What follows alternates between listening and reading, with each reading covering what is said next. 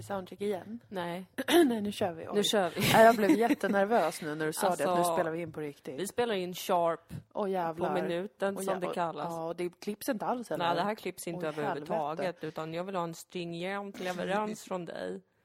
God damn it. Ja, på svenska. Nej. Ja.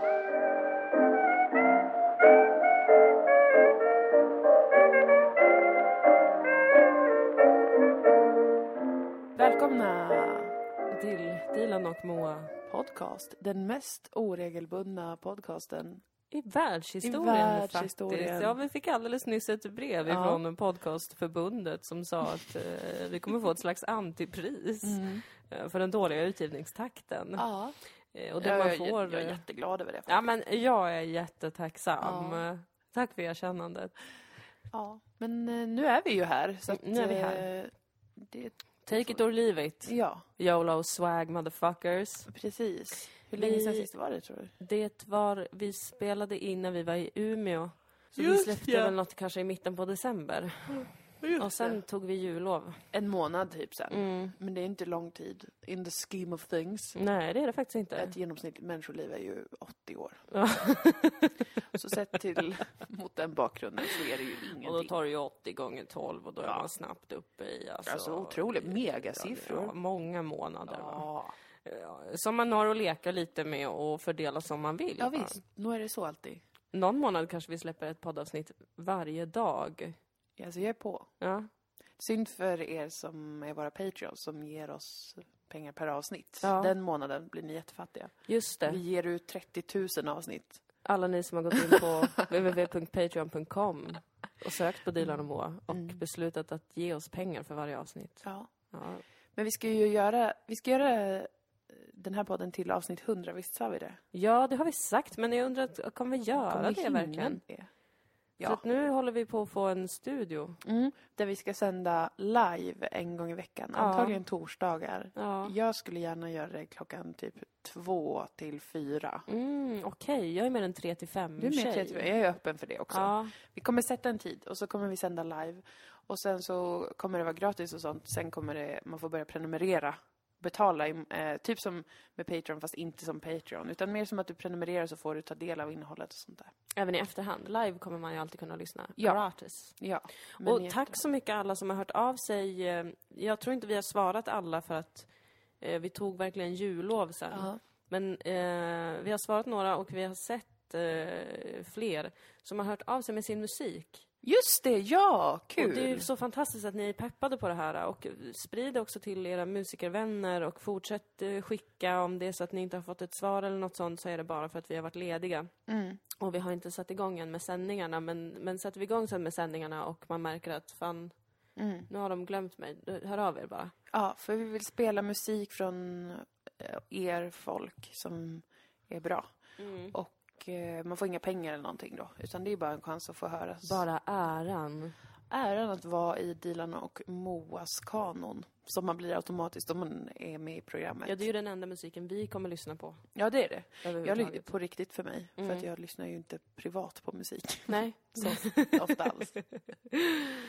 Men jag ser mycket fram emot det här programmet vi ska Mm. börja göra som inte har någon titel än och det är Nej. ju bara vi, vi har ingen producent eller liksom Nej. någonting. Så det blir ju ganska eh, DIY, Mm. do it yourself. Ja, baby. Ja!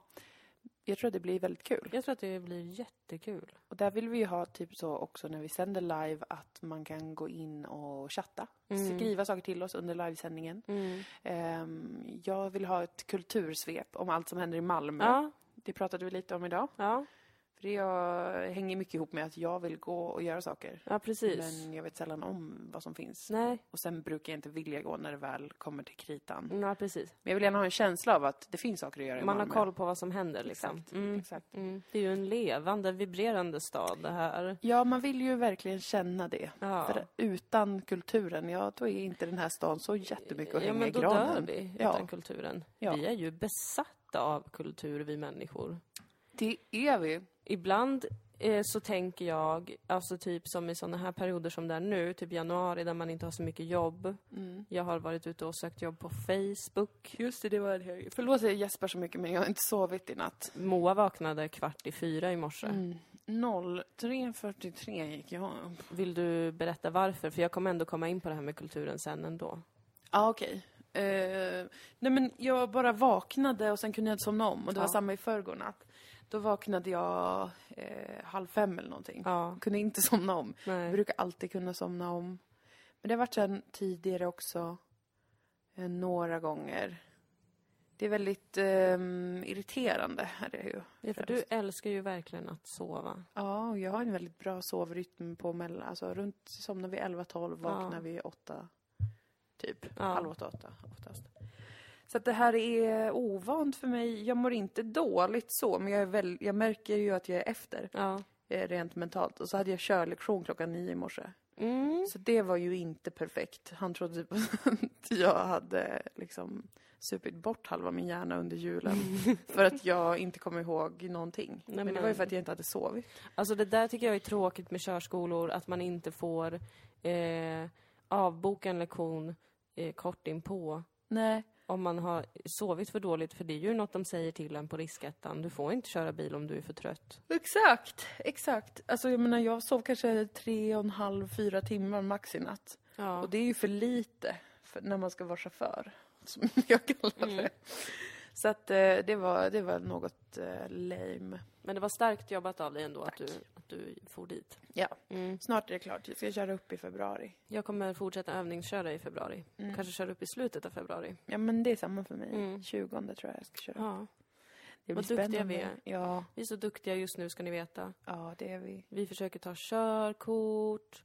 Vi springer runt och letar efter lägenheter som vi Ja. kan flytta till. Ja, för den här lägenheten, Maria har flyttat, hon köpt en egen lägenhet ju. Ja. Och då är den här för stor och dyr för två Ja. personer. Och den är lite random i sin planlösning. Ja. Så vi måste hitta något nytt. Gå Ja. på visningar. Ja. Vi lever med känslor av pepp och depression om vartannat. Det är fruktansvärt att leta bostad. Mm, det är alltså svårt. både, och nu letar vi både hyresrätt och bostadsrätt. Ja. Och det är alltså... Men jag tycker vi är duktiga nu för att vi ändå försöker hålla känslorna i schack. ja.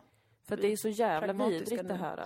Med Mm. hyresrätter är det bara så, finns, existerar jag Mm. i det här universumet? Precis. Får Finns det jag- något mönster? Finns det något man kan göra? Mm. Alltså, det är verkligen hopplöst. Det är superhopplöst. Eh, och en nackdel för oss att, att mitt namn är så utländskt. Ja, jag har försökt få dig att byta namn Ja, jag vet, du har tjatat på mig, jag har inte Jenny Eriksson. lyssnat.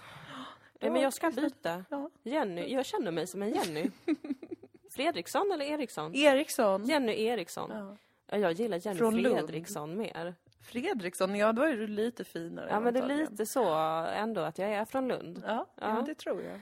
Eh, och jag är rökfri, djurfri, barnfri. Eh, alltså jag har inget socialt liv, så Nej. jag kommer inte skada lägenheten Jag på bor något bara sätt. ensam och sitter aldrig still på en stol hemma.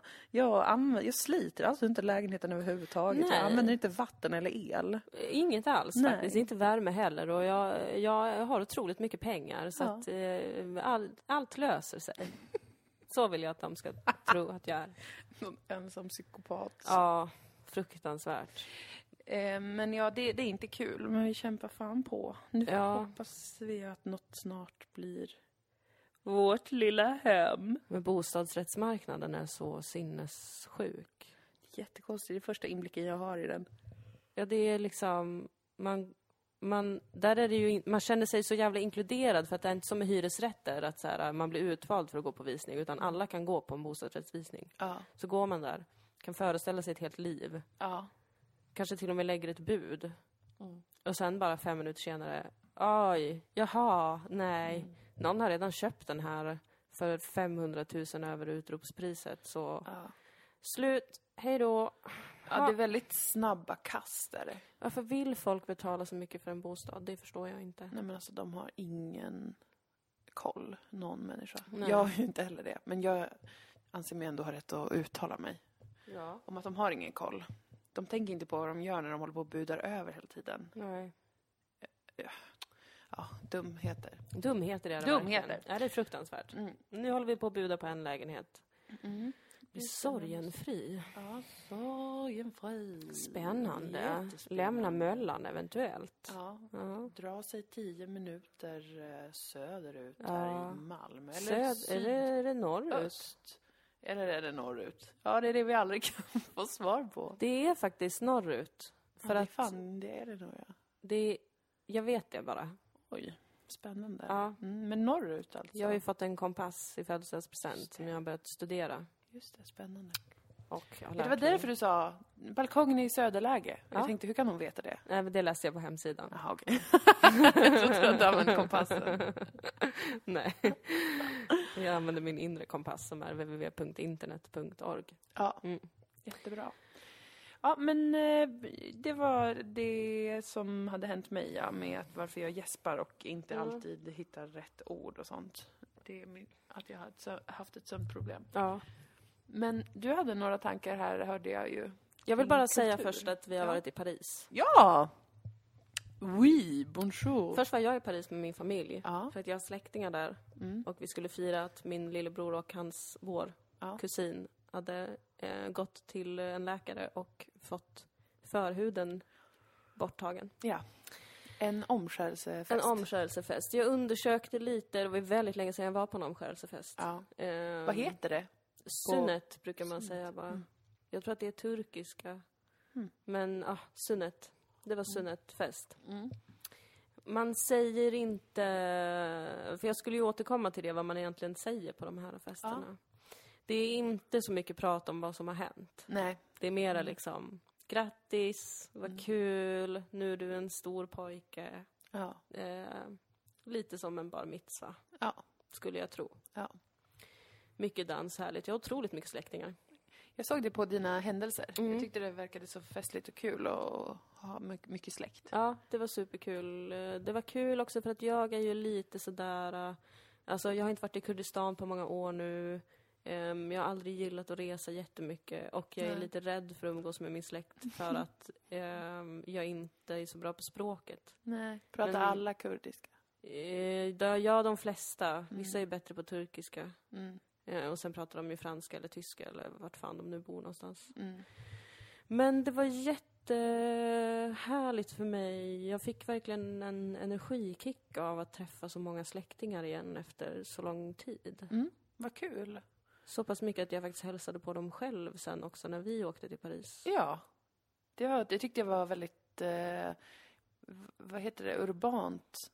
En urban stämning. Mm. När du liksom hoppade på ett tåg och skulle hälsa på en släkting och vi gick någonstans och det var liksom så här, här är vi bara helt casual unga kvinnor i Paris. Ja.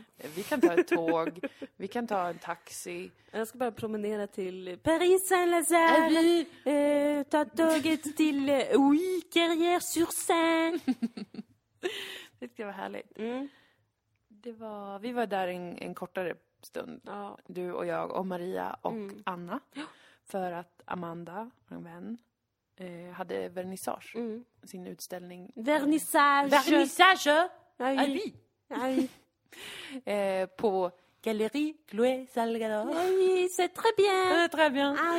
Eh, den är kvar till 9 februari. Ja. Så om man är i Paris så tycker jag att man ska gå dit. Den är- Det är en underbar utställning som heter Matriarch Beach. Den är verkligen underbar. Den var Man fantastisk. får Så sitta kul. på underbara bronspallar och smeka en enorm daddelpenis. det var jag kramade den mycket. Det var som en stresspenis. Ja. Det var superhärligt. Mm, det var underbart. Det var väldigt, jag tyckte att det var ehm, den bästa utställningen jag någonsin sett. Då har jag i och för sig inte sett så många och Amanda äh, älskar jag så mycket att jag hade aldrig någonsin sagt om jag inte tyckte det var bra. Men jag, jag var, var liksom rörd och eh, chockad över hur bra jag tyckte det Ja. var. Jag tyckte det var underbart. Ja, Det var roligt, eh, tilltalande, liksom estetiskt, Mm. intressant estetiskt, eh, finurligt Ja. och lite groteskt. Ja. Och det tyckte jag var så, det, det var så himla himla kul. Och jag hade inte tänkt så jättemycket på vad, vad det skulle vara. nej, jag hade Man kan inte ingen föreställa sig riktigt. aning om vad som skulle hända. Det där var en Mm. väldigt bra beskrivning av hur det var. Tack. Du borde börja jobba som gallerist. Åh. Och skriva beskrivningar om konstnärer. Ja. Mm. Jag vill bara ställa ut Amanda. Och dig. Ja, och mig. Och Maria. Och mig. Mm. Du ju, målar ju nu. Alla mina ansiktsteckningar. Mm. Jag är så djupt orolig över det. Nej, det ska det inte vara.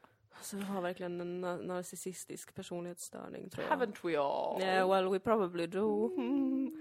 Men det var underbart att vara i Paris. Jag blev eh, alltså, eh, platoniskt förälskad i en rysk konstnär som var där. Ja, just det. Hon från Moskva. Mm, mm. Vi har lagt till varandra på Facebook nu. Ja, men vad bra att ni blev vänner på Facebook. Jag är ju väldigt pro-Ryssland. Ja, jag vet. Det, jag håller mig neutral. Inte pro den ryska statsapparaten, Nej.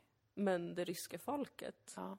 Det ligger mig av någon anledning varmt om hjärtat. Ja, nej men det är väl positivt. Ja, det Bygga jag. broar mellan olika folk. Ja. Och jag är så nyfiken på performanceartister, vilket Mm. hon var. Mm. Intressant. Mm. Men var hon verksam i Paris? Jag Eh, pratade nej. aldrig med henne. Hon, var, hon är verksam i Moskva. Där hade hon haft någon performanceföreställning med eh, andra konstnärer om blyghet och blygsel. Jaha, vad Man fick kul. röra sig i rummet med den känslan, någonting. Jag var lite berusad när vi pratade om det. Ja, vi fick ju champagne Ja, på vernissagen. ja det fick Så vi. man var ju lite rusig. Han var lite lullig var man. Ja. pangfull. Nej.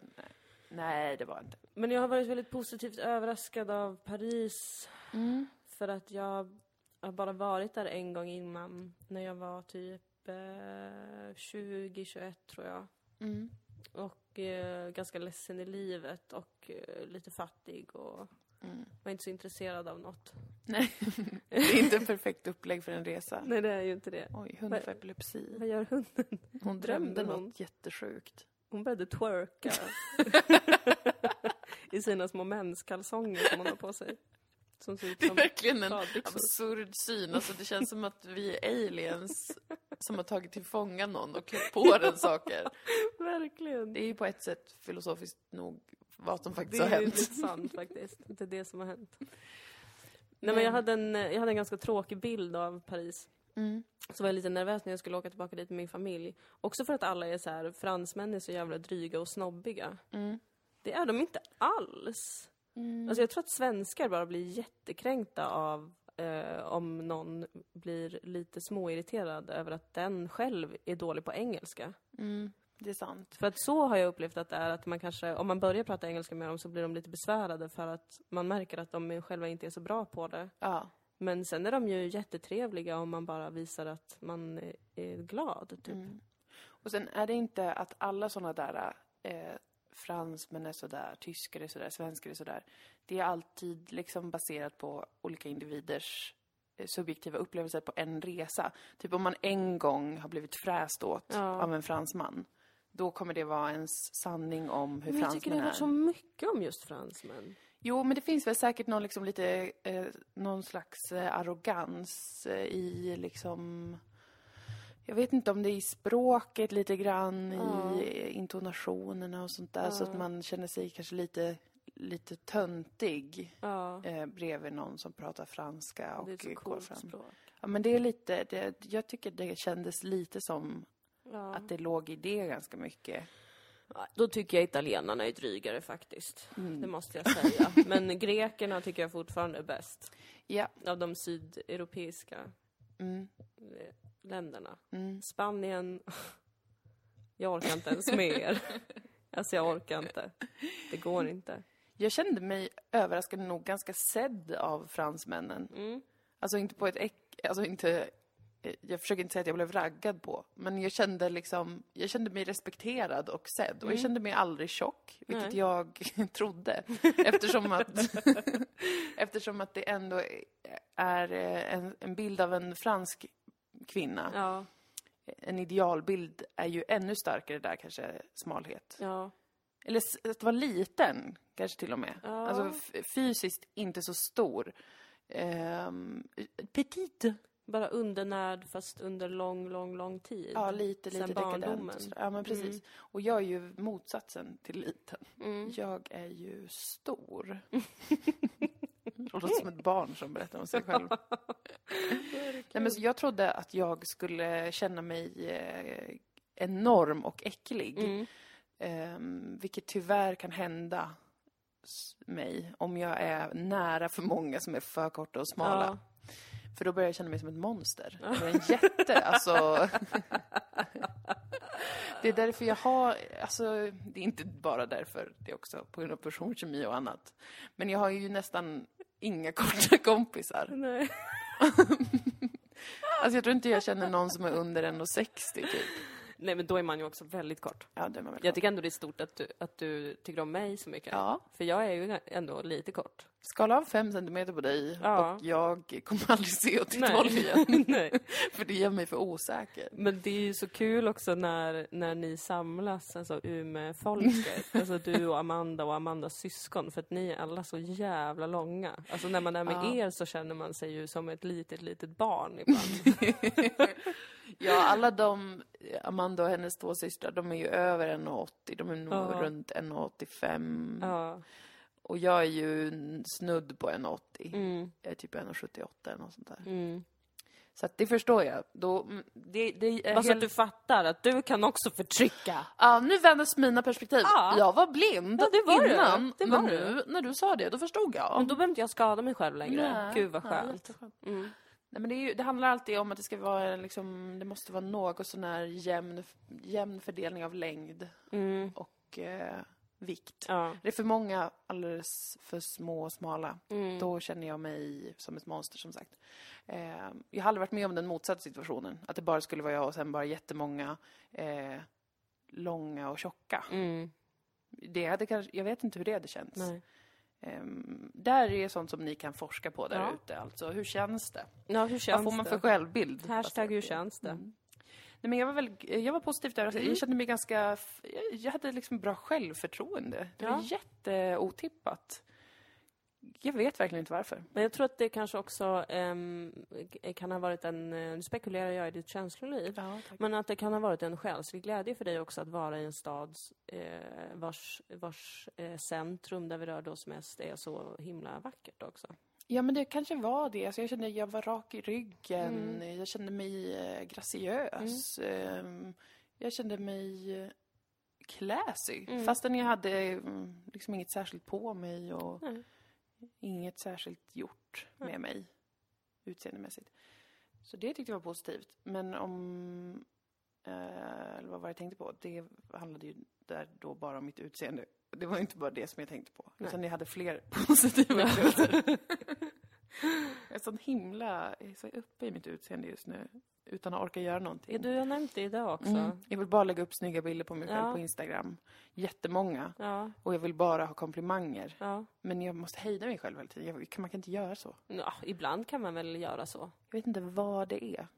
Jag vet vad Det är ju inte så här du går runt och känner hela tiden. Nej, för det mesta känner jag mig ju väldigt sjaskig. Men ska du inte följa det då? Om du för en gång skulle känna dig lite snygg och sexig, Mm. gör det då. Det är Mm. väl det som alla andra gör på internet.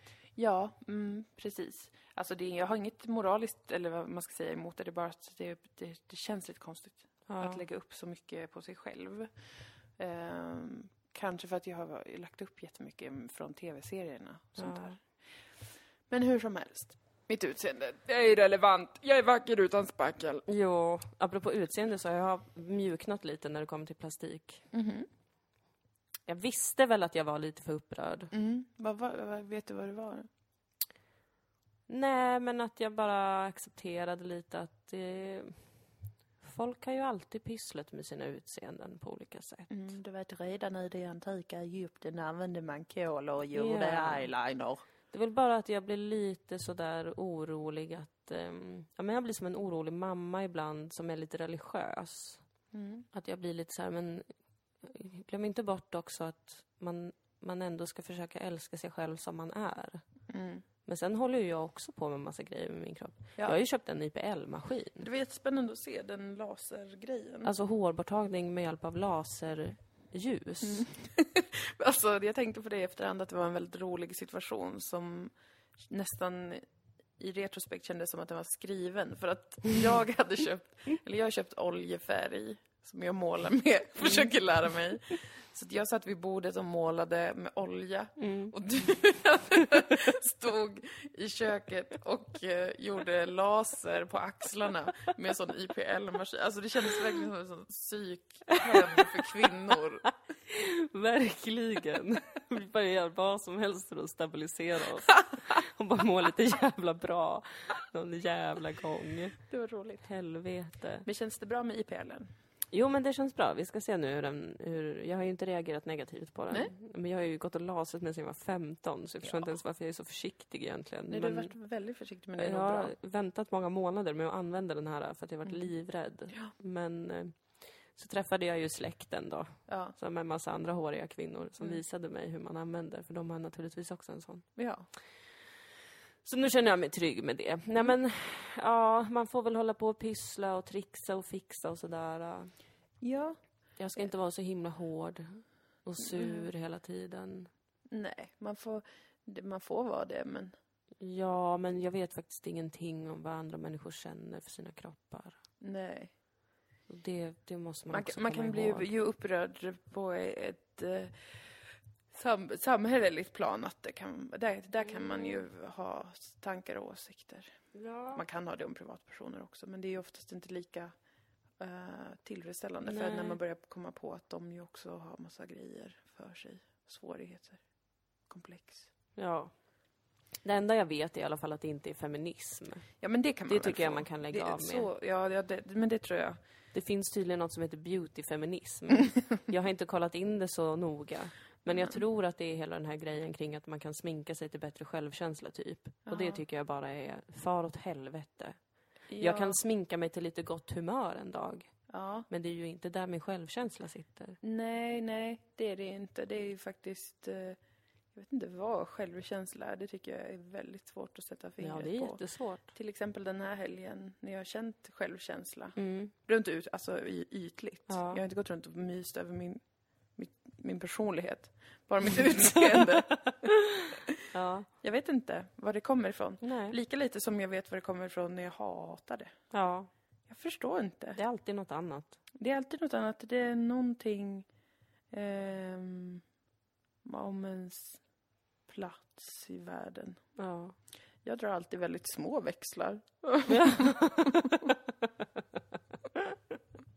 Det är bra det. Ja, men det var riktigt kul att vara i Paris.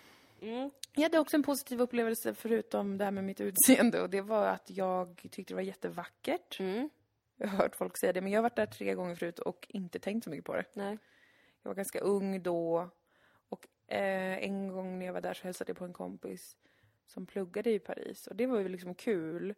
Eh, men vi var inte på några direkta så ställen. Jo, Nej. vi var på några barer. Det var mysigt, men det var en annan, helt annan upplevelse. Den här gången var vi ju, satt vi och drack vin och eh, promenerade och eh, det var en mer, det kändes mer som en vuxen kvinnas resa. Ja. Sist så var jag ju liksom, söp jag med olika människor i studentåldern och var på dubbeldejt med, med en kompis och en kille. Det Alltså, eller hur man säger, alltså, det är var på en dejt. speciellt att du har varit på dubbeldejt i Paris, vill jag Mm. ändå understryka att jag en tycker. handbollsspelare. En vad? En handbollsspelare som bara Ja. pratade franska och eh, ett annat språk som jag aldrig kommer ihåg vad det var. Det var något sånt. Han var kanske från Libyen. Mm. Fast alltså han var fransk medborgare. Det är viktigt att veta. Ja. Men det var roligt, det var lustigt för han pratade då ett sånt språk, som jag kallar det, om ni fattar vad jag menar. ett sånt där språk. Och så pratade han franska. Ja. Och jag pratade svenska och engelska. Ja. Så vi försökte kommuni- kommunicera med varandra, samtidigt som min kompis då var på dejt med hans kompis. Mm. Så de kunde prata, för hon pratade franska. Mm. Ehm, så då satt jag och den här uh, handbollskillen Mm. och eh, ingen förstod någonting. Men eh, han tyckte ändå att det var sexig stämning så han ville ses mer. Det ville inte jag, Nej. för vi kom liksom ingen vart. Nej. Det var så himla ansträngande. Med kärlekens språk, Moa. Ja, men eh, det fick vara bra med det. Ja, det, det, ibland får man bara säga tack, men nej tack. Ja, precis. Han är nog lycklig med någon annan kvinna nu Ja. och jag är ju lycklig med en annan man. Ja. Så att jag menar, det var väl ödet. Ja, det var väl det. Ja, tänka sig. Men i alla fall, så det var, det här, den här gången var det en annan typ av upplevelse Mm. som jag uppskattade mycket. En riktigt mumsig stad. Mumsigt var det. Jag tyckte också om... Förlåt. Säg. Nej, men jag tyckte om deras alltså, kollektivtrafik. Ja. Jag tänkte precis säga att det enda obehagliga var tunnelbanan. Jag älskade ju deras tunnelbana. Ja. Jag tyckte den var så tillgänglig. Eh, alltså kanske inte rent eh, alltså tillgängligt vad gäller funktionsvariationer och sånt där. Nej. Men för någon som jag som är funktionsvarierad på det sättet att jag inte har ett lokalsinne. alltså så var den jättebra. Mm, mm, mm, Men det blev ju lite stressat där när du och jag åkte tunnelbana. För att jag fick panik. Jag stod och njöt rakt ut av att ha god överblick över alla spår och alla olika eh, tågnummer och linjer och man kan navigera sig så bra och folk är så trevliga i, i lokaltrafiken. Men så ser jag att Moa är lite blek. Jag var säker på att vi skulle sprängas. Ja, Eh, jag visste inte vem som skulle göra det. Det var Nej. det som var svårt. och då hade det redan varit en gasexplosion Ja, precis. i stan på morgonen. Ja, det är ett bageri som sprängdes. Det var ju fruktansvärt. Det var flera som dog och Mm. sånt. Ehm, men jag är ju rädd för terrorattentat, Mm, primärt. mm, Eh, terrorism har funkat jättebra på mig Ja. personligen. Jag eh, är extremt rädd för IS och Mm. Al-Shabaab och Boko Haram och de Mm. här grabbarna. Nu är det ju mest grus. primärt IS i Europa. Ja, och precis. attentaten här i Europa. Eh, nej men så jag är otroligt eh, rädd för dem. Mm. Och eh, i Paris så har det ju varit mycket, och samma i London. Fast i Paris har det varit grövre attacker. Ja, de är Alltså- väl en uttalad fiende också Ja. till Isil. Ja, det är kalifatet. Ja. Eh, nej men alltså jag tycker, jag, alltså jag, jag har liksom ett eh, ärrat minne av den attacken i Paris. Mm. Vi åkte tåg hem från Köpenhamn av någon anledning, hade varit där och festat eller Jaha. någonting. Och så sa vår kompis som vi åkte tåget med, har ni hört vad som har hänt? Och så berättade han och så då höll det fortfarande på att hända. Och det var en sån fruktansvärd... Alltså det var så, jag, jag har liksom det som ett... ehm, väldigt, en väldigt tillgänglig känsla. Ja. Det ligger väldigt nära. Ja. Jag vet inte varför. Jo, men för att det var klaustrofobin. Mm. I att vara i en stad som är, som liksom blir attackerad på flera håll samtidigt så att det är Mm. omöjligt att kanske lita på att det kommer någon hjälp och sådär. Så Precis. Eh, det är min värsta grej, klaustrofobi. Mm. Och när man åker dessutom tunnelbana så är man ju verkligen instängd. Man kan inte springa någonstans. Ehm, så jag ogillar verkligen tunnelbana. Ja. Så att jag fick en panikattack, så vi var tvungna att gå av och då var vi typ 300 mil från dit vi skulle. Då fick vi gå omkring i ett annat kvarter. Men det var ju också mysigt det kvarteret. Ja. Look on the bright side. Men det var en fin tunnelbana, så den är ju... Eh, den var inte så långt ner under jorden som Nej. den i, i London. Nej. Eller det är väl olika i olika delar av stan, Säkert. såklart. Men det var trevligt. Och Det var otrevligt. Ja, det, just det var otrevligt. Så det, det, jag ska få gå i KBT nu. Mm. Så ska vi se om de kan säga till mig då, jag har ju varit mot KBT, för att jag tycker att Ja. det är så, inte så bra för mig. Men nu kanske det är det. Du är optimistisk och vågar testa. Så då kan jag kanske få några tips på hur jag ska göra så att jag inte ska tro att eh, IS kommer spränga mig Ja, eh, hela tiden. precis. Eller att jag ska dö i en flygkrasch. Eller att någon annan dör så fort den åker bil. Mm. Fordon. Jag fordon, men du älskar ju att åka bil. Älskar. Själv? Ja, själv. Men till exempel när min kille eh, kör bil Mm. och jag inte är med. Då är jag livrädd. Du kanske måste bli lokförare Ja, kanske. och köra Det alla det tåg KBT du ska kommer åka med själv. du ska jobba på SJ. Ja, gumman, det finns ingen annan väg för dig. Nej. You go and work there. Perfection. Ja. Ja, men det ser fram emot att följa din KBT som Mm. din obehagliga följeslagare som har insyn i allt. ja, men du, den ska du ha. Ja, tack så mycket. Jo då, jo då.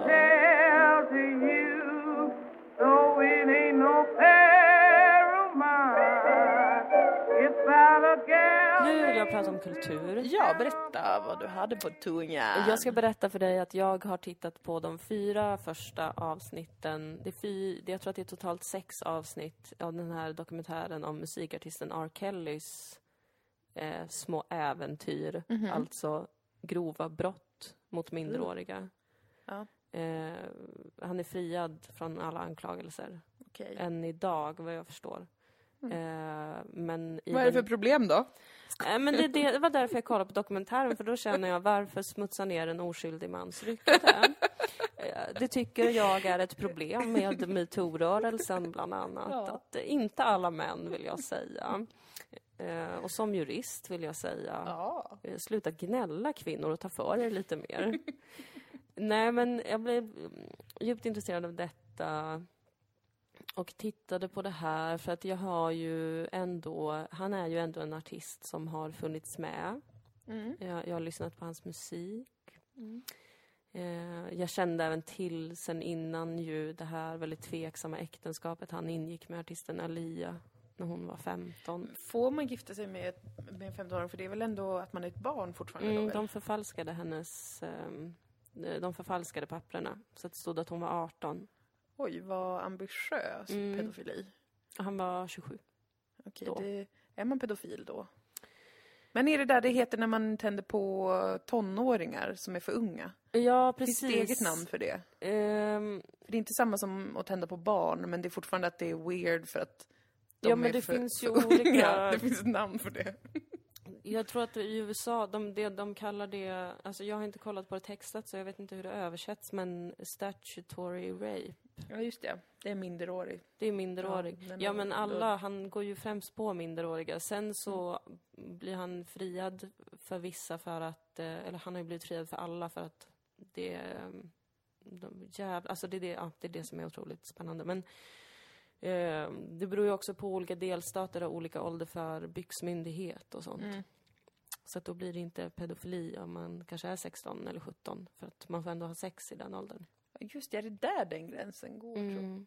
Och det är olika beroende på delstat och land och vad, vad man har för bestämmelser kring det. Ja. Men ehm, väldigt obehagligt ju.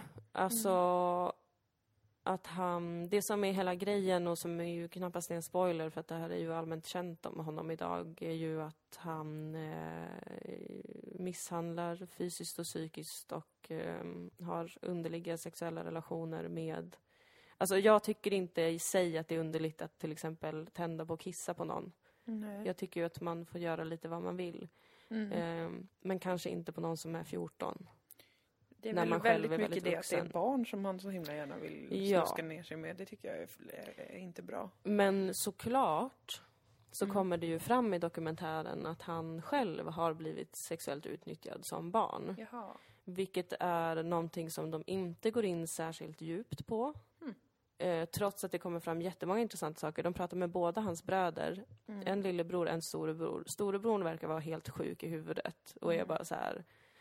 Robert, alltså R. Kelly, världens bästa människa, jag älskar honom. Ja, men han gillar yngre tjejer. Alltså, it's just a preference. Mm. Ehm, och lillebrorsan är mer så här, ja, ehm, jag tror absolut att han blev sexuellt utnyttjad när han var ett barn, för att det blev jag också. Nej, men.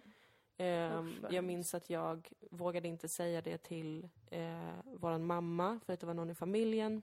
Ja, varav deras pappa. Eh, när pappan lämnade dem Aha. ganska tidigt. Ehm, Bonusförälder, ja, inom ja, men de säger, de säger bara att det är någon släkting eller att det var hemma liksom. Ja. Men lillbrorsan har inte vågat berätta för mamman, så han sa att han berättade för R. Kelly då. Mm. För att han bara, om jag, om jag berättar för min bror och han tror på mig, då känns det lättare att berätta för mamma. Mm.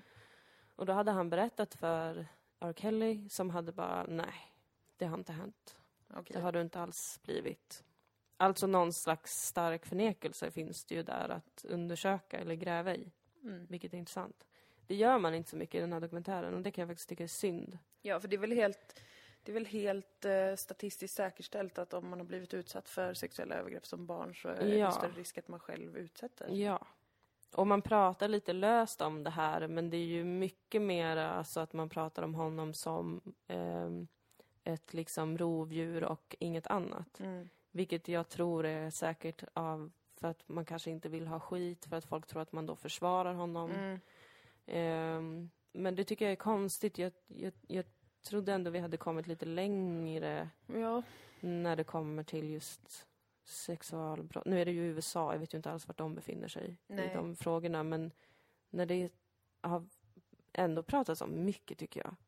Ja, de gjorde den här dokumentären vi såg, Pervert Park, Ja, som handlar om där de sätter alla som har dömts för ja. sexualbrott. Där pratar de ju, eller berättar de ju en hel del om Ja, där hur pratar de lagstiftningen mycket om det. Och då om varför det är så svårt, eh, just för att de som själva har blivit utsatta Mm. Eh, eller jag vet inte hur man ska formulera men alltså många av de som begår sexuella övergrepp mot barn har själva varit Mm. utsatta som barn. Eh, och sen så får de då inte hjälp, Mm. utan de får straff. Mm.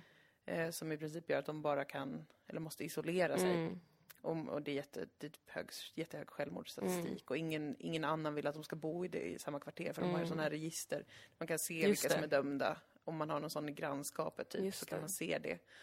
Och massa sånt där. Det var en intressant dokumentär. Den var ju väldigt, väldigt... Ja, jag tyckte den var Eh, jättebra faktiskt. Ja, den var bra. Den var... Jobbig och bra. men, ja. Nej, men de pratar ju såklart om det här, alltså ehm, eh, liksom cycle of abuse och allt det där. Men, Mm. men ja, jag, tycker jag tycker att man faktiskt kan gräva ner sig mer i det ändå. Mm. Men sen är det ju också bara hel, alltså de här, alltså han har ju varit i, i rättegång och allting och alltså det som det faller på, för att de lyckas ju kunna ställa honom till svars för att det sprids ett videoband. För han Mm. spelar ju in alla sina sexakter och sånt där. Och då läcks det ett, eh, en videofilm där han då har sex med en 14-åring eh, som identifieras av andra. Han försöker säga att det är hans lillebror på filmen. Och där är hans storebror helt sjuk i huvudet igen och bara varför tog du inte bara emot pengarna och eh, sa sanningen att det var du? Alltså jättekonstigt. Gud, det låter ju... Han har ju köpt alla familjer. Ja. Alltså alla tjejer som någonsin har velat ställa honom till svar så har han ju eh, bara gett pengar till istället och Mm. antagligen hotat dem. Men Mm. sen faller det på att den här 14-åriga flickans föräldrar eh, och typ någon morbror eller farbror säger att det där är inte hon. Mhm. Och då är man ju så här, det är ju uppenbart för att de skäms, de har säkert fått pengar av honom, de är Mm. kanske rädda för honom. Hennes liksom, moster sitter och säger det är hon, folk som har träffat henne säger att det är hon, folk som har jobbat med honom säger att det är hon. Och juryn bara, nej, Mm. det har inte hänt någonting här. Och de pratade med en jurymedlem också som var någon så här jättegammal man som bara, nej, jag trodde han var oskyldig. Ja, ah, varför det då? Nej, jag trodde de där tjejerna ljög. Det är för bisarrt. De sitter och ljuger. Men, Och alla gör det här, alla håller käften om det här. Alla som jobbar med honom är bara såhär, ja ah, han var så jävla vidrig, men också jag hjälpte till att förfalska de här papperna. Det kändes inte bra, men Nej, jag gjorde det. Gud, folk har fan ingen ryggrad. Och publiken är, det är till och med en tjej som blir utnyttjad av honom som träffar honom för att hon går till hans rättegång för att hon är fullkomligt övertygad om att han är oskyldig. Och sen ett år senare tar han kontakt med henne och börjar liksom låsa in henne. Hon får bara kalla honom daddy. Hon måste fråga om lov för allting hon gör. Hon får inte ha kontakt med folk. Han byter folks telefonnummer åt dem. Han har samtidigt en fru som han kontrollerar med järnhand för att hon inte ska få reda på om hans liv. Um, alltså, och in på akutpsyk med människan. Verkligen in på akutpsyk. Varför åker han inte in på Låst akutpsyk? jävla avdelning. Alla blir helt förtrollade av en vacker sångröst. Alltså, Det är verkligen att se det positivt. nej men folk Han har ju så älskar kultur. Alltså jag har gått och tänkt här nu att så här, nej men det är ingen idé att hålla på med kultur, folk tycker inte om det, det kommer dö ut, man, de skär ner på kulturbudgeten, folk behöver det inte. Folk dör för kultur. Alltså bokstavligen så låter folk andra människor dö för kultur. Men är det inte mer, i just det här fallet, är det inte mer att han är en sån multimiljonär som Jo men det är ju den delen finns ju, att skivbolaget är ju så här. Han drar in för mycket pengar, vi kan inte sätta dit honom. Det fattar jag. Det är liksom eh, kapitalismens vidriga baksida. eh, det är en, säkert underbar ideologi på många sätt, men sånt här kan också hända. Vilket är en ihåg. ganska skarp kritik mot kapitalismen. Ja, eller det det. kapitalistiska tankesättet. Men att även publiken Ja, är det- så det är förtrollad sant. av den här magiska rösten Mm. att de vägrar. Det är samma med Michael Jackson, alla Mm. de här där det är så här, ja, ja, han har blivit friad av en domstol, Mm. men det är faktiskt uppenbart. Mm. Alltså man kan inte blunda för så många vittnen som kommer ut och berättar om vad som har hänt, hur han själv pratar om det, hur han lever sitt liv. Ehm, hur han också, för det är också en grej med honom att han har ju tryckt upp det här i allas ansikten. Mm. Alia, artisten han gifte sig med när hon var 15, Mm. han producerade hennes debutalbum som hette Age Ain't Nothing But A Number. Mm. Och det pratas ju mycket om i, i den här dokumentären också, hur han verkligen gör allt helt öppet. Ja. Vi vet ju, Mm. men alla blir så nervösa när någon som är så talangfull ska behöva åka dit. Mm. Ja, men är det, det, det är väl också att ehm, med offentliga personer eventuellt eftersom att det inte riktigt går ihop för folk, det framstår inte som logiskt Mm. att någon som är då dels duktig på Mm. någonting, dels då framgångsrik och Mm. rik, att någon sån person, även när den gör det övertydligt att den absolut är en superdestruktiv människa Mm. som förstör sitt eget liv och andras och begår övergrepp. Eh, till och med då så är folk så himla villiga och ändå tolkar det som att det kan inte vara det som händer. Nej. För att då är det lite för obehagligt. Alltså Ja. att det liksom kickar igång en förnekelse hos människor som inte överhuvudtaget har kontakt med personen. Mm. Alltså, och då kan man ju fatta hur jävla svårt det är att vara utsatt för någonting av en sån person. Ja. Det är ju, eller det kan man ju förstå ändå, men alltså det är ju så enormt eh, sjukt, men också tydligen allmänmänskligt att hellre hålla alla tummar i hela världen för att Ja. ens någon man tycker är bra inte ska ha gjort något sånt. ja. Men det är också för att det är uppdelningen mellan Eh, alltså att, mm, att det är ondska att begå brott liksom. Mm. Eh, och att om man begår brott så är man en ond person. Då Mm. finns det ingenting i en som går att relatera till eller förstå. Mm. Den, den världsbilden gör ju också att folk måste välja lag så tydligt. Att man inte kan ha två tankar i huvudet samtidigt. Ja, men, och det är därför som jag saknar att, att man går djupare in på vad de här sakerna kommer av. Just för att få bort den där Ja. äh, faktorn av ondska. Ja men precis. Att Alltså, bara säga, det, Den här personen upprepar exakt alla sina trauman och gör det i våra ansikten för att den här personen behöver hjälp. Ja. Och liksom brotten är ondskefulla och det går aldrig att förlåta eller liksom göra det ogjort vad han har Mm. gjort mot människor, eh, mot unga kvinnor då. Det är liksom inte det som det är tal om. Det är inte tal om Mm. att liksom ta kraften ur det. Mm. Det är liksom det centrala. Men det finns egentligen ingen poäng i att inte förstå varför det händer. Mm. För att det är ju det enda sättet att kunna förebygga eller göra så att det inte behöver hända igen. Det är ju Mm. att om man kan se vad det är för, för mönster och hur människor runt omkring reagerar eh, på de mönstren så kanske man kan komma åt det på ett annat sätt. Det går ju inte om det bara är så här, han är en, ett äckligt vidrigt rovdjur som bara går på någon djurisk så. instinkt, typ. Ja, han Antingen är bara... så måste han fortsätta eller så måste vi avrätta honom och Mm. det finns inget däremellan. Nej men precis, det är ju en klassiskt inte så smart eh, idé. Nej. Men det, den har ju jävligt starkt fäste när det kommer till de där allra, allra svåraste sakerna. Sexualbrott Ja. och framförallt mot minderåriga och barn. Alltså det är ju sånt som är så frukt, det är liksom kategorin det absolut värsta som alla kan tänka sig. Ingen vill ju tänka att det finns ens. Nej. Så att eh, jag tänker att man har en sån himla mycket försvarsmekanismer mot att ens behöva tänka på att det kan hända, typ. Att man liksom vill inte ha vetskap om det heller. För Nej. det går inte att hantera att det kan hända. Och att man ger offren en jättekonstig status. Alltså, för att alla blir ju också helt blinda inför... Folk var så oj vilka dumma tonåringar, varför springer de till honom? Mm. Och det är fucking R. Kelly. Mm. Alltså, en jävla megastjärna. Mm.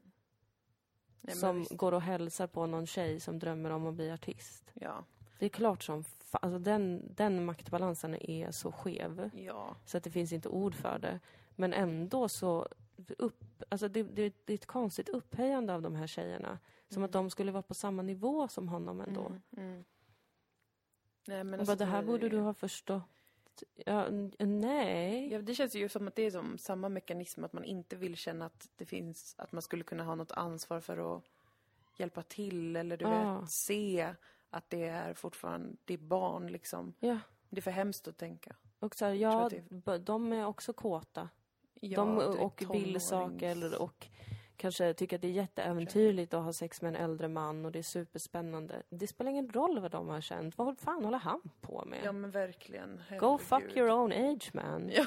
Eller bara någon som kanske är vuxen i alla fall. Ja, det är väl ändå ett lägsta krav som vi har satt i samhället. Ja. Och det tycker jag Sen får väl du ha för, hur med. mycket förnedringssex du vill. Det finns ju fan vuxna människor som tycker om det. Och vara Ja, på andra men- sidan. Ja men visst alltså. Det är ju det, är ju det som... eh, Det är det som gör det så extra obegripligt att vad, vad det är för någonting. Men det är det med trauman och med, med circle of abuse och allt Mm. sånt där. Det är ju väldigt svårt att förstå. Mm.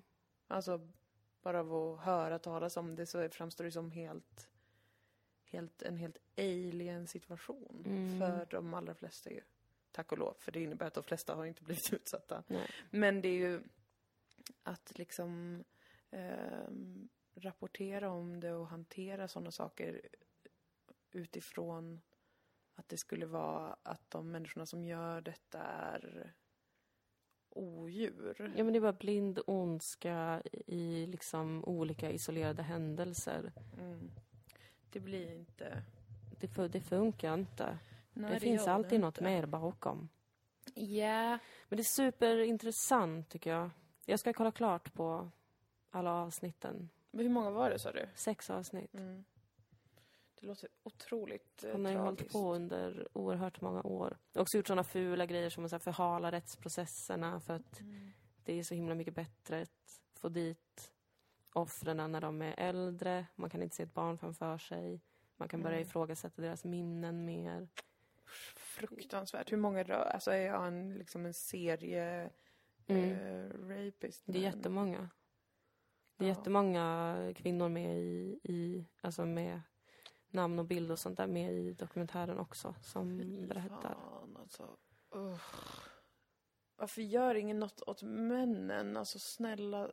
Ja, även om de sjunger som änglar från Ja. Jesus armé. Ja, de får... He dem någonstans där de kan få hjälp. Alltså vad, vad fan är problemet? Ja, det är det jag undrar Åh också. gud, ja det är så otroligt um, Mörkt. obehagligt att det är så mörkt. Ja. Huvaligen. ja, vad är det man är... Vad är det man är... Men det är ju också, det är ju, ja, det är ju så många som då, man vill väl inte vara medskyldig heller. Man känner sig medskyldig, fastän så många människor är medskyldiga. Ja. Undrar om det Ja, det borde man fan kriminalisera ja. mer. ja, men typ som hans assistent som så här hjälper till med småfix och typ Mm. så här går till olika gallerior och eh, plockar upp olika tonårstjejer till honom. Nej men snälla någon. Ja, men gör det straffbart också. Ja, alltså. Snälla någon. Då får man väl åka på någon sån workshop om att ha ryggrad och Ja. lite integritet. Man kan inte bli så till sig av att någon är superstjärna. Mm, Och inte så till sig av arbetet. Nej, men precis. Det är också farligt med arbetssamhället. Ja, det är var en så sån här, riktigt Yeah, well, he prestationsassistent. was my boss, so like I wanted to keep my job, and uh, yeah, so I did it. You know, I, I work for the boss man. Ja, okej. Men Du, du torskade ut 14-åringar. Och bara Alia, ja, när de gifte sig, ja, ja, och så sa Robert I do och haha, det var så härligt. Så märker man att han sen har fått frågan, vad kände Alia? Mm. Han bara, ja, Alia, ja, hon såg ju jävligt ledsen ut. Mm. Hon tittade på mig som att hon ville att jag skulle säga någonting. Men jag sa aldrig någonting. Ja, jag borde kanske sagt någonting. Ja, kanske. Ett barn står och, och är deprimerad framför dig. Ja, Och du bara, nej, behöver nej. ingå i äktenskap med en... 100 år äldre sexualsadist. daddy. Nej, tack du. Det låter som en otroligt dålig stämning. En Och, eh, jättedålig stämning. Ja. Huvaligen. Skam kan verkligen få människor att göra helt sjuka saker. Ja, så är det. Skuld och skam. Mm. Ja, men det är också som sagt ett kvitto på hur viktig kultur är för människor. Nej, Det här tog en twist. Jag hade ingen Mm. aning om vad du skulle berätta om med Nej. kultur. Men det var alltså eh, om sexuella övergrepp mot Ja. minderåriga. Ja, men folk älskar särskilt musik så mycket. My traveling papa has left his mama all alone. I Ja, okej, nåja. Sexualbrott och Ja. kultur. Ja, det är Är två det- saker som intresserar mig väldigt mycket. 2018 Ja. års eh, främsta teman också. Jo, verkligen. verkligen så. Undrar vad 2019 års teman blir. Ja. Det blir väl samma som vanligt, skulle jag tro. ja, sexualbrott och kultur. Ja, precis. Det mest aktuella i mänsklighetens historia Ja. någonsin. It surely truly is. Jag ser fram emot att få måla riktigt mycket med olja 2019. Ja, jag köpte ju massa akrylfärg för att jag minns att jag tyckte om det när jag gick i högstadiet. Ja. Men jag vet inte om jag tycker det är lika kul längre. Jag känner mig mer lockad av akvarell, Mm. vilket känns som en dams, är very classy. en hobbydams färg. Ja. Jag tycker det är stabilt att vi har eh, målning på schemat hemma. det är så gulligt. Creative painting. Sen ska vi ha ett piano också, så vi har musikstund. Längtar, Mm. längtar, längtar, längtar. Ehm, ska vi avsluta med en liten så kallad pluggrunda? Ja. Den 25 januari kommer vi till Uppsala, Regina-teatern, Regina-teatern. som vi har spelat på tidigare, tycker mycket om. Mm. Då kommer vi spela vår föreställning Initiativ för psykisk hälsa Mm. för alla Uppsalabor och stockholmare som kanske vill åka in. Ja. Även Gävle kan man pendla ifrån med lätthet Ja, till. Stockholmsområdet, Ja, visst. eller ABC-området. Mm. Eh, klockan 19.00 kör vi biljetter på www.reginateatern.se. Yes. Ehm, Sen går vi på Guldbaggen. Det är så jävla sjukt Det är att så vi ska konstigt. på Guldbaggen. Jag det kommer vi behöva göra ett extrainsatt avsnitt om, för jag gillar ju inte ens film. Alltså vem Så hur ska det gå för mig? är det som har velat ha di- Är det någon läskig sån pedofil konstnärsman som kommer förvänta sig typ en handtralla av oss eller någonting? Så jävla dåligt rykte filmbranschen har just Den har nu. jättedåligt Vilket rykte. konspiratoriskt av att bli bjuden på gala. Jag kommer ha ett kyskhetsbälte på mig. Alltså nita runt midjan, ja, över könet. jag är livrädd. Nej, det är någon, några underbara på Svenska Filminstitutet som har bjudit oss. Jag är så glad att ni ser oss. Jag är också det. Och ni behöver inte vara ledsna. Vi vet redan att vi kommer vara nobodies på Guldbaggegalan. Ja, gud. Så att ni behöver inte känna så här, åh varför bjöd vi in dem? De har ingen att vara med. De är bara själva. För det kommer vi vara. Vi kommer stå kanske tio meter bakom Sissela. Ja, precis. Och le stöttande för hon Ja. är nominerad. ja. Bästa kvinnliga biroll. Ja. Stort. Hoppas hon vinner det. Ja. Eh, även om hon inte vinner det så kommer vi följa efter henne. hon kommer vara den enda vi känner där. Ja. Det Men eh, på Guldbaggen kan man alltså inte se oss, men man kan antagligen följa våra händelser online. Ja, Om jag känner mig själv rätt ja, så kommer jag uppdatera det kommer bli lite del. händelser. Mm. Och sen, vad händer sen? Sen är det ju även eh, Nöjesguidens eh, Just ja. gala, prisgala, där vi nominerade. ja. I kategorin Årets scen. Men med en Den- motivering som rörde serien Ja. ganska mycket. Ändå roligt. Ja. Den 2 februari ja, ska vi dit. då kommer vi gå dit, för vi är galatjejerna nu. Ja, det är vi. Sen så kommer vi till Pandoras, Panoras humorfestival. Pandoras. Pandoras. Pan Panora är bion här i Malmö. Just det, förlåt mig. Och Pandora är humorklubben i Göteborg. Ja. Där kommer vi vara med både den 8 och den 9 Mm. februari. Både livepodd och impro, va? Ja, och jag Ja. kommer där även stå uppa. Väldigt roligt. Jättekul ska det Väldigt bli. kul ska det bli. Så dit, där kan man köpa biljetter och typ ett humorband. Så det kommer vara massa annan comedy också som man kan se. Ja, Det blir super fun. det blir super duper fun. Yeah, yeah, yeah. Hello Doug, Hello, Toki. you come back to sleep. Men det var väl allt för idag? Ja, vi, vi, det får räcka med de Ja. grejerna i, här i det närmsta som man får komma till Ja. och njuta av kultur. Och herregud, nästa vecka ska vi upp till SVT-ledningen i Stockholm också Ja. och eh, förklara för dem varför vi ska få en säsong två Ja, precis. av Sagan om Vi- Dilan och Moa. Vi ska få sitta vid det där jättelånga ovala bordet Ja. och eh, prata om Prata varför det är en bra idé för ledningen att bestämma att vi får mer pengar. Jag kan inte för mitt liv tro att de har sett våran serie. Nej, det kan inte jag heller tro, men det återstår att se. Ja, De kanske får positivt överraska oss, att det blir en omvänd maktsituation. ja eh, faktiskt. där de får imponera på oss. faktiskt. Vi får se. Vår serie har faktiskt blivit med på den P1s Kulturnyheternas Mm. lista över årets bästa tv-serier Ja. förra året. Så att jag menar, den kan vi bara slänga ner på bordet. Vi Faktiskt. skriver ut den och så drämmer vi ner den. Ja, För att P1s kulturredaktion är ju det finaste vi har. Ja, det är ju det finaste vi Mm. har. Det är det. Det kommer, vi, får, vi får hoppas att det går bra. Gör Önska inte det så lycka blir det ju tråkigt som fan. För vi har så himla mycket roliga idéer. Ja, det har vi faktiskt. Det har vi faktiskt. Men vi hörs snart igen väl, podcast? Ja, det gör vi väl podcast. eh, puss och kram. Puss, Tack puss. för alla ni som ger oss pengar på Patreon. Eh, Ja. Uppdatering kring det går mest till hundvakt Ja, det gör det faktiskt. när vi är på resa. Ja, Inte det så mycket- kostar lite. Öl som vi hade tänkt när vi startade den här podden. Att Nej, vi blev till. vuxna. vi blev vuxna och fick ett livspussel. Mm. Och ett barn av en annan art. Mm. Men tack snälla för att ni stödjer oss där. Det är verkligen ett gott tillskott i eh, res och hundkassan så att vi kan göra mer saker. Tack. Tack! Och puss och kram då. Puss, puss. Hej då!